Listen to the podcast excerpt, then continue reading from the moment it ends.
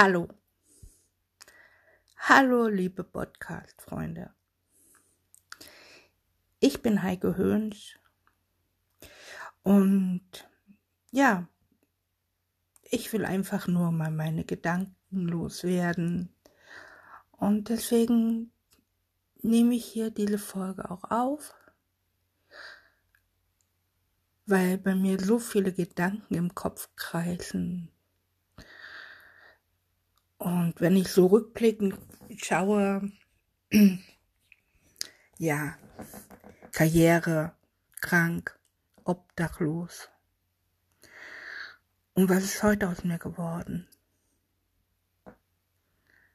Ja, ich war erfolgreich.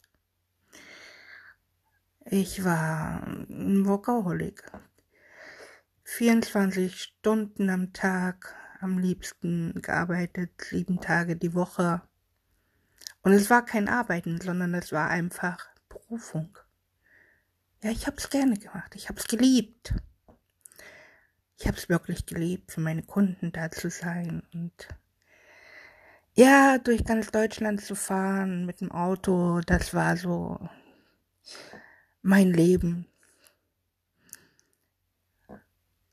Doch eines Tages hm.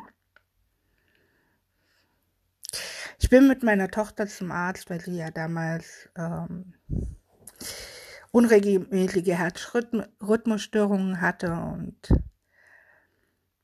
haben sie kontrolliert und so nebenbei haben sie bei mir Blutdruck gemessen. So klein wenig hohen Blutdruck hatte ich schon immer ein bisschen.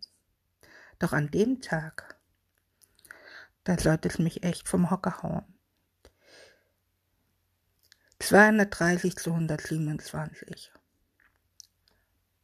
Bäm. Das hat gesessen. Und ich so, naja, okay, dann gehe ich nach Hause, nehme ich meine Tabletten. Nee, nee, nee. Freunde, Sie bleiben hier. Sie bleiben hier. Wir lassen Sie hier nicht raus. Also Krankenwagen, Blaulicht. Ja, und rein ins Krankenhaus. Da lag ich nur eine Woche. Als ich wieder rauskam, hieß es dann, hm, Frau Hünsch, das mit Ihrem Blutdruck und Ihrer Arbeit, das ist nicht mehr kompatibel. Sie müssen sich was anderes suchen. Die nächste Klatsche. Wow. Kennst du das, wenn du deine Berufung aufgeben musst? Hey, da kommt ein Loch, da kommt ein Loch tiefer, tiefer Fall. Also so, als wenn du vom Hochhaus springst, Augen zu und nicht weißt, ob du aufkommst oder nicht aufkommst. Ja. Und damit war es ja nicht getan, denn kein Geld, keine Miete, keine Krankenkasse, Zwangsräumung obdachlos.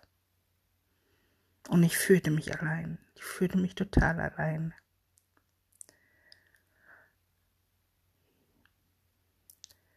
Und ja, es hat lange gedauert, bis ich aus diesem Sog wieder rauskam. Meine Familie hat mich aufgefangen. Nur fühlte ich mich damals wirklich allein. Meine Tochter hat bei meinen Eltern gewohnt, mein Sohn hat studiert und mein Mann, der war im Ausland arbeiten.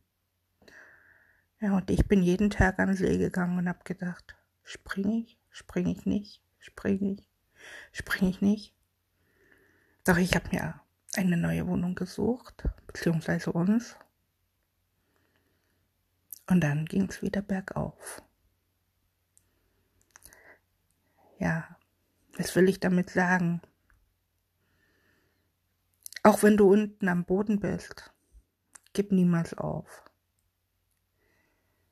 Es ist nicht alles so schwarz, wie es manchmal aussieht.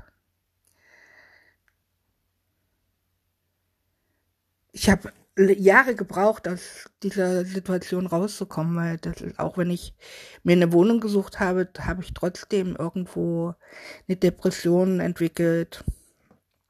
Habe nicht mehr, nicht wirklich an mich geglaubt. Ich habe die Wohnung zwar gesucht, aber mein Innerstes war irgendwo zerbrochen. Ich habe nur noch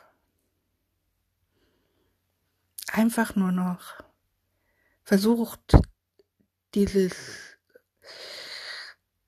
Abrutschen entgegenzusteuern, versucht mir jeden Strohhalm zu nehmen und dann ist er geknickt und äh, ja. Also, hm. das wollte ich nur mal teilen. Ich wollte es einfach mal loswerden.